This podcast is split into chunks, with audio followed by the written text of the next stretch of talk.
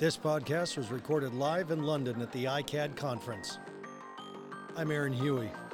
Welcome to Beyond Risk and Back.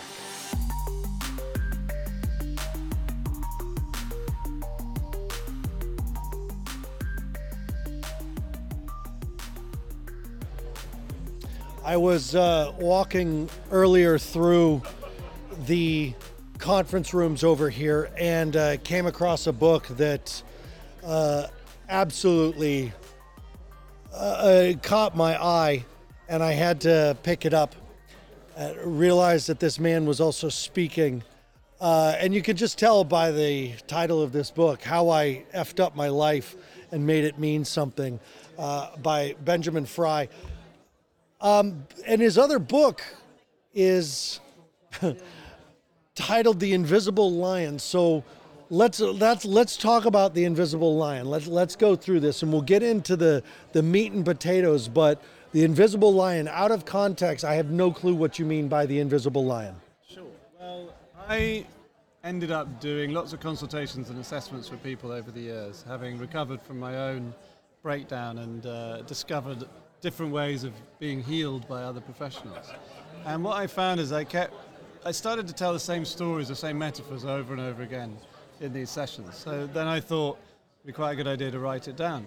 And one of the uh, one of the things I found myself saying over and over to people who come in with a kind of baffling range of mental and behavioural health problems that no one's been able to help them with is so imagine you're walking down the street, like outside the consulting room where you came in. Just imagine you're out there and you see a guy running wildly down the street, and he's like naked to the waist, no shoes, screaming, looking around wildly, shouting. What do you think of him? Now, you know, most people say, well, he's crazy. And I say, if he's coming down your side of the street, are you going to help this guy or are you going to avoid him? So it, there's a there's a, a man screaming, yelling, half naked, running down the street. Yeah, and so you, you, most people say, well, he's crazy, and I would get out of his way. Yeah, why why would you intervene on that? Exactly. So then, the next moment, you see a fully grown adult male lion come around the corner, charging after this guy, is chasing him. And then I ask, now what do you think of him? And nobody thinks he's crazy No. anymore. And I say, look, if you were able to help him, let's say you had a rifle and you knew how to use it, would you help him? Yeah, of and everyone course. says, yes, I'd help him. So the significant point here is in those two stories, the man is identical. Right? His, his biology, his behavior, his experience is identical. The only thing that's different is that you can see the lion. Now, my, my construction of most mental health and behavioral health problems is simply that you can't see the lion. That the body isn't necessarily doing something it shouldn't be doing, or is, that, is something broken.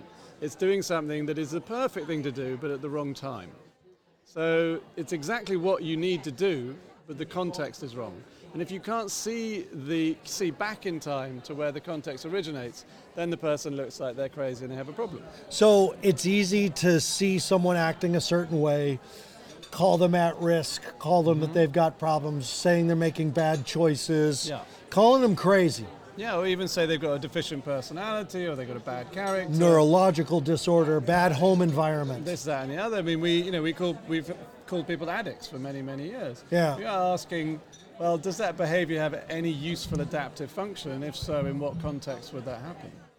Um, so just take anxiety. Anxiety, a very prevalent problem. Huge. Is anxiety a symptom or is it a response to threat? Well, actually, there's nothing wrong with anxiety if it's in the right context. In fact, if you weren't anxious when a lion was chasing you, there'd be something very wrong with you then. So you have to turn the whole thing on its head, really, and say, if I'm anxious when I'm in a room with my best friends Right. and there's no obvious threat, there's no lion in the room, what is the invisible lion? And the invisible lion is actually in the nervous system. Because the nervous system doesn't work in linear time the way that our prefrontal cortex, our thinking brain, does. The nervous system is run by the mammal and the reptile brain. Right. What's happening there is that the, there's a cycle of response to threat, which every mammal has been doing, every reptile has been doing. This has been growing for 100 million years. Nothing you can do about it, it's just the way we are built, which is that we respond uh, like if you go on a treadmill, your heart rate goes up. If you're exposed to any kind of threat or danger, your activation in your nervous system in response to threat goes up, which is what it's supposed to do. And if you keep going, keep going, keep going, eventually you hit a point that you could call the red line where you're overwhelmed and you can't go any further. So there's another adaptive mechanism which kicks in to shut you down. It's sometimes called the freeze response. So you might say, oh, you know, you go into fight flight and then you get cornered and you can't run and you can't fight, so you freeze. Now, when this happens in the wild and animals come out of the freeze, if the predator is then disturbed or goes away or they're rescued, uh, you can observe very clearly that they go back into fight flight, discharge all of that energy, and then as that dissipates, they go back to the water. That's the waking the tiger, the shaking yes, aspect. Exactly. Yeah, exactly. Okay. So it's the it's it's the discharging of the activation which got interrupted by the freeze. Now it's only supposed to be interrupted temporarily. Either you get eaten while frozen, which Right. appears to be people look at that and say, well, that's a kind of way to be eaten, but it's really an evolutionary adaptive mechanism because by playing dead, sometimes these animals survive in a way that they wouldn't have done if they didn't appear to be dead. Um, but it's important that you then complete the cycle and you get back to square one. Humans are very bad at completing that cycle. And so what you end up having is you end up having an experience that's frozen into your nervous system that's continually trying to release itself. So you're saying we go up to the red line Yeah. rather than uh, releasing that energy and getting to reestablish baseline. Yeah. We're going up and it's we're, we're staying up here, and that's anxiety. Well, actually, what's happening is the, the, the, the energy gets frozen. It's a bit like taking it and sticking it in your basement in a keg of gunpowder. And then what happens is you're wandering around life now with a keg of gunpowder attached to your basement. and every now and then you run into um, someone wandering around with a lit match. And you know, we would call that a trigger. Yeah. You call the gunpowder your baggage, you call the life events a trigger, and then you look at the combination of these two things and we would call that a reaction. Are we missing treating anxiety by directly treating anxiety and should be backtracking from anxiety to I, I'm, I'm not sure I understand how to how to how to word this because you're saying anxiety is a response to the actual situation that we should be treating. Well, so if you take the trigger baggage reaction model, what you've got is you've got something that's really going on right now, which is your trigger. You've got your baggage, which is your unfinished business from something that happened before, and it may be a hundred or a thousand things that happened before. And then you got your reaction, which is how you are reacting right here, right now. which tends to be disproportionate to Yes. This exactly. moment, okay. It's never going to be just right. It's never going to be the Goldilocks reaction because you've got so much baggage in the way. And interestingly and confusingly, it can either be an overreaction because there's so much gunpowder, or it can be an underreaction. fight or flight. People get very shut down because they feel like they're going to explode, so they can't let anything out. freeze or faint. Yeah. So, I mean, we're familiar with this in our relationships with people. We would usually say someone is uh, reactive and then they get called borderline personality disorder. We say someone's really shut down. and you say, well, they, you know, they don't relate, they can't connect, etc. They're a, a, a flat affect. Yes. Yeah. So, but if you think about those three things, you can treat all three of them, and they're all three different treatments, uh, and they're all valid and they're all useful. So when you're dealing with triggers, that's actually what boundaries are about. Boundaries are about making sure that you can titrate the amount of trigger for your system to a manageable level so you can carry on doing whatever your goal is. Your goal might be just to go to work or to go home or to not drink or whatever it might be. Um, or it might be to get into deeper nervous system recovery. So we're we're again uh, just just to help drive this metaphor home because it's just starting to land on me. We're going to stop trying to treat the half-naked running man. We're actually going to deal with the lion chasing him. the coughing is perfect because this cough has been gnawing at me for 3 weeks. And I finally had a doctor say the cough isn't the problem. It's what's going on between your nose and your mouth. We have to treat your nose, not your throat. If we treat your throat, we're numbing a cough and we're not going to get rid of what's actually going on. So now he's got me on all this sinus stuff and I'm I'm treating this is the thing, this cough is the thing that's bothering everybody. It's keeping my wife and kids awake, it's keeping me awake. But actually the lion is what's going on in my nose. Yeah, sure. So even though that's the case, you still might want to take some remedies in the here oh, and now to avoid Yes. conflict. And that's what So boundaries that I are about. yeah, So great. you're, you're saying, I, I have a vulnerability because I have this baggage. I get triggered by this sort of thing. Let's do that sort of thing less. That's a boundary. I want things, something people get confused about boundaries is it's like something I impose on others because they should do. Good afternoon, everyone. I'm back again. I hope you're enjoying the iced tea. There's We're iced pausing tea right over here, on folks. the high watch stand, Um, just hang over on. by me. That's And going to there's totally afternoon overwhelm your chocolate mic. and I thought it would, marshmallows yeah. on the Paracelsus stand, which is I'll edit all this out. stand one. But most importantly, I have Judy Crane, the author of The Trauma Heart, signing books on stand 11, just in the middle of the arrival arena. She'll be there for Hey, the next Josh. 15 minutes. Josh, So it's going to be about 40 in in uh, about 15 minutes. Is that good? Okay, great. Thank you. all right. All right, we're back. Um, what was I saying? Let, let's. I want to triggers. Triggers, Boundaries, yes, yeah. So yes. the mistake that people often make with boundaries is they think it's about telling others how they should behave. right. Really, it's about telling you what's okay for my particular nervous system. My individual collection of baggage can't handle X, Y, or Z. Right. And so I'm inviting you into collaboration with me. And if you're not going to collaborate, I've got to find another way to look after myself. So when So people that's, that's the first bit. That's Okay. the triggers. Yeah. Okay, so in triggers, you're you're connecting triggers and boundaries. Someone's Uh, being triggered out. I'm saying a, a way to reduce triggers is to have this concept we've all known about for a long time called boundaries. Yeah. We don't really know why we had it. No. Now, if you follow the nervous system logic, you can understand why you have it. So either the person has to be self-aware enough of Mm-hmm. their own triggers to say I need some boundaries, or you need to be aware enough to recognize that they're being triggered, and you have to open conversation with them about their boundaries. Yes, exactly. So if you are um, obviously overreacting or even underreacting, by definition, you must have been triggered.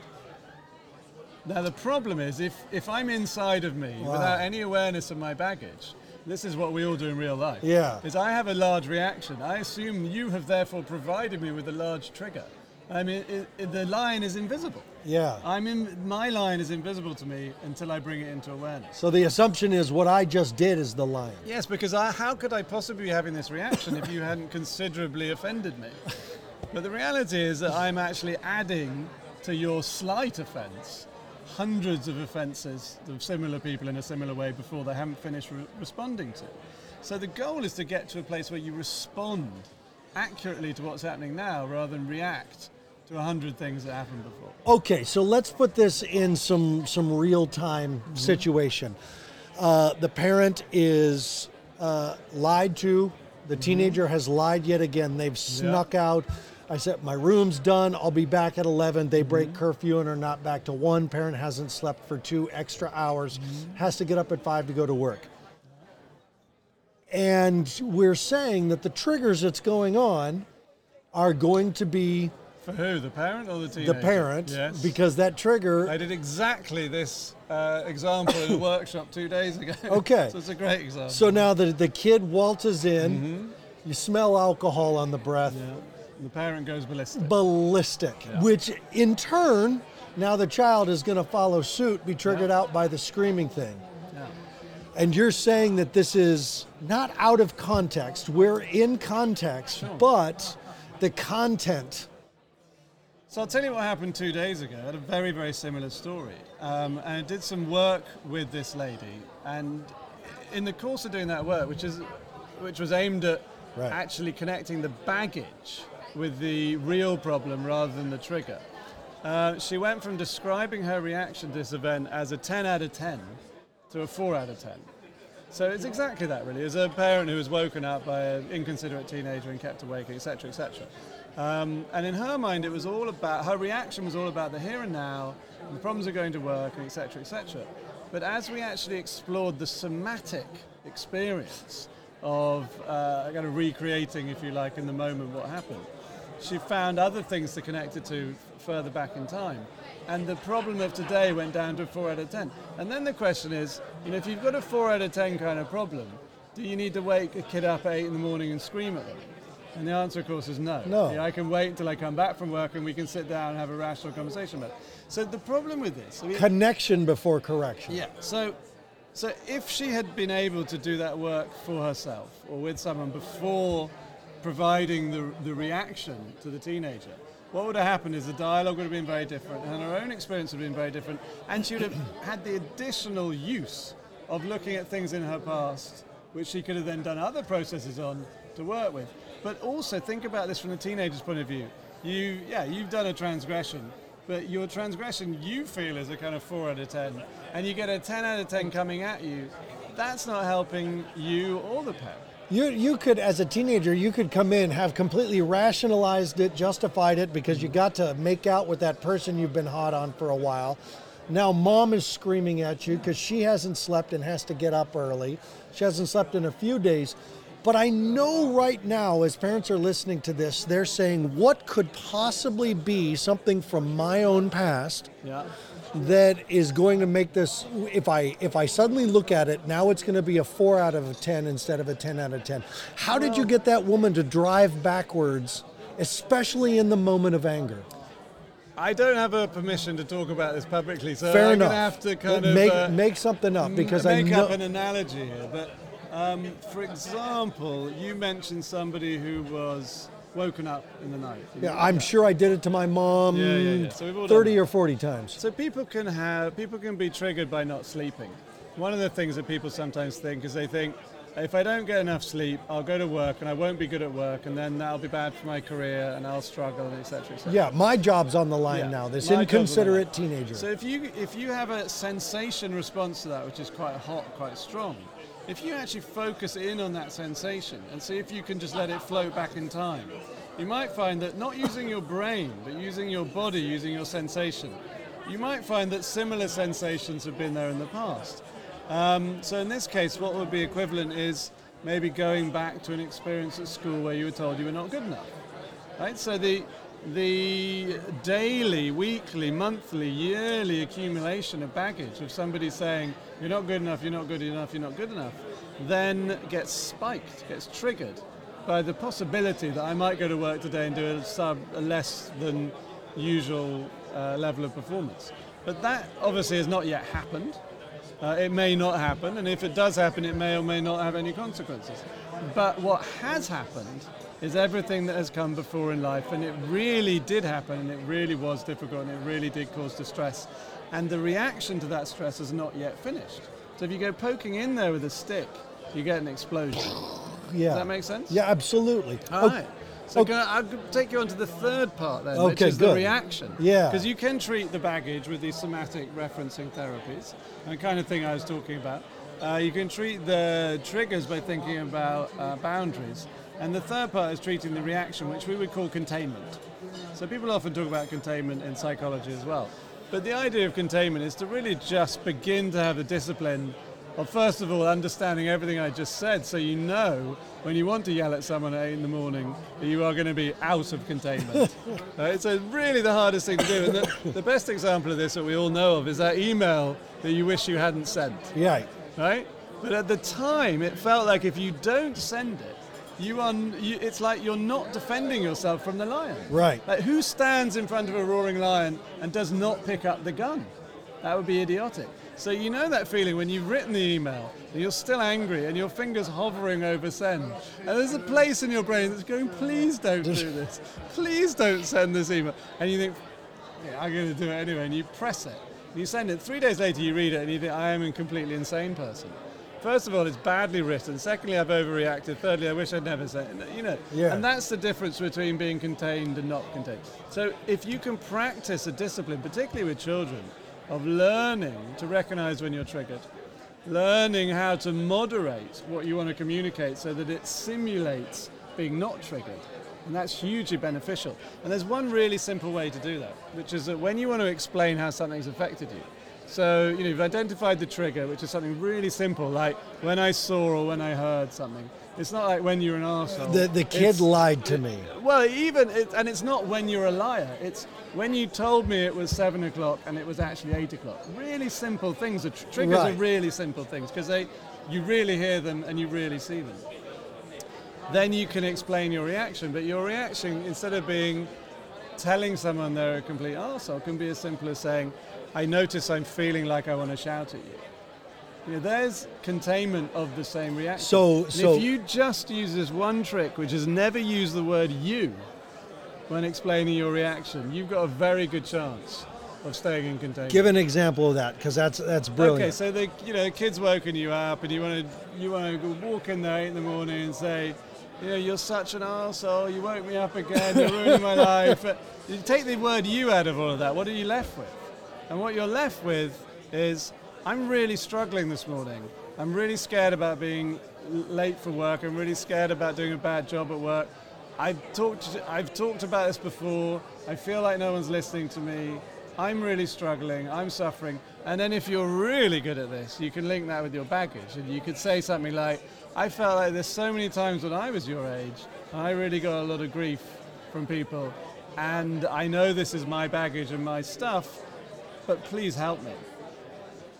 You know, please let's talk about this later and try and find a way forward.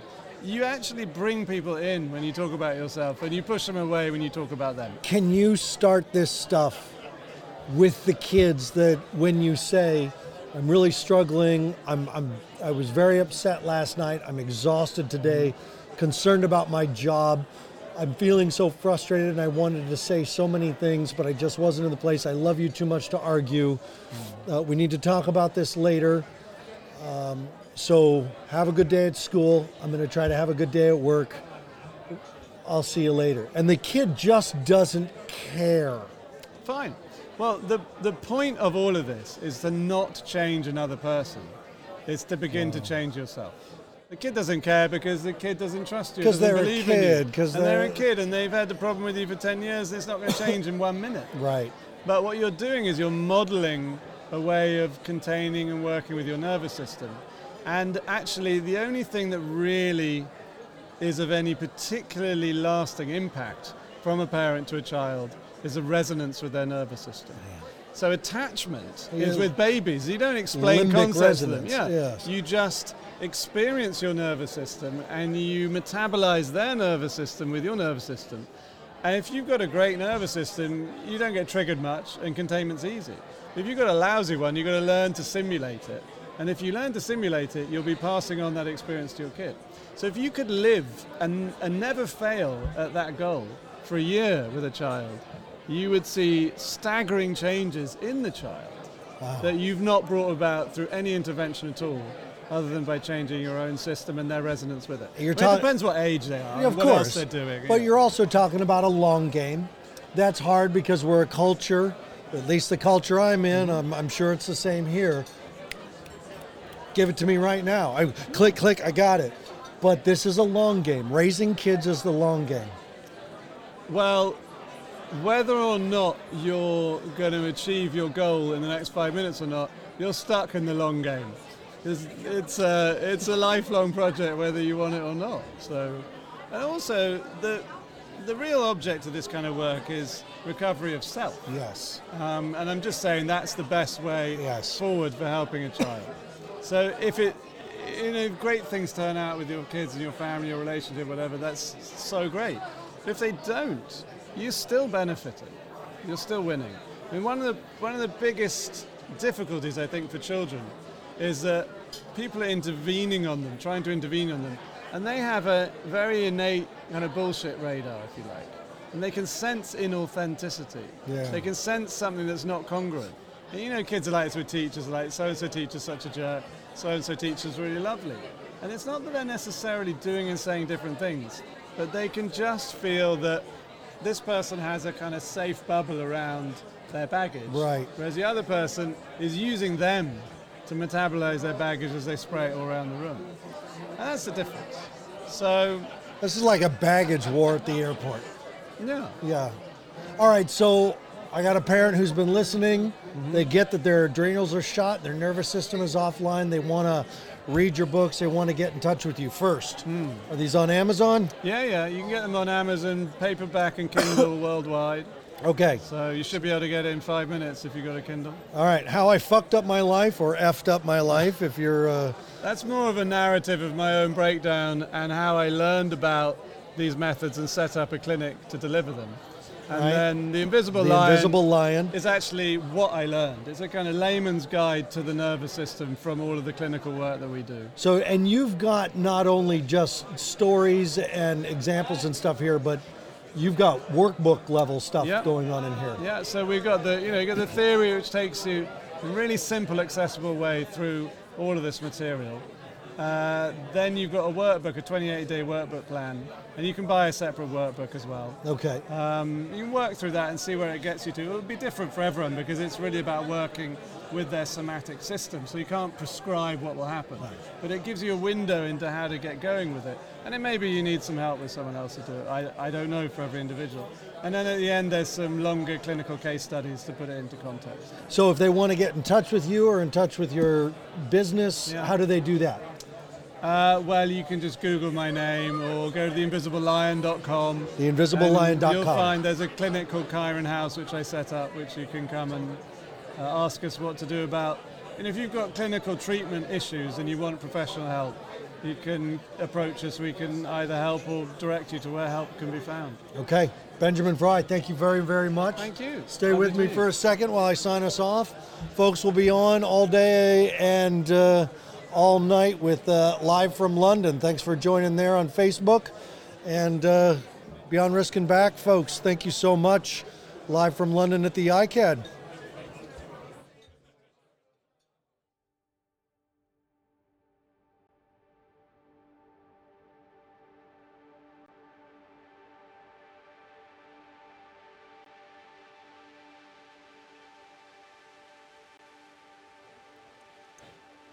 This has been Beyond Risk and Back, live from London at the International Addictions and Associated Disorders Conference. Want to give a lot of thanks to ICAD here in London, also to Mental Health News Radio Network and Fire Mountain Residential Treatment Center. Remember, parents, take care of yourselves first, take care of your adult relationship second, and take care of your children third, because in that way, we do our best work with our children. Thanks for making Beyond Risk and Back the number one parenting podcast. We'll see you next week.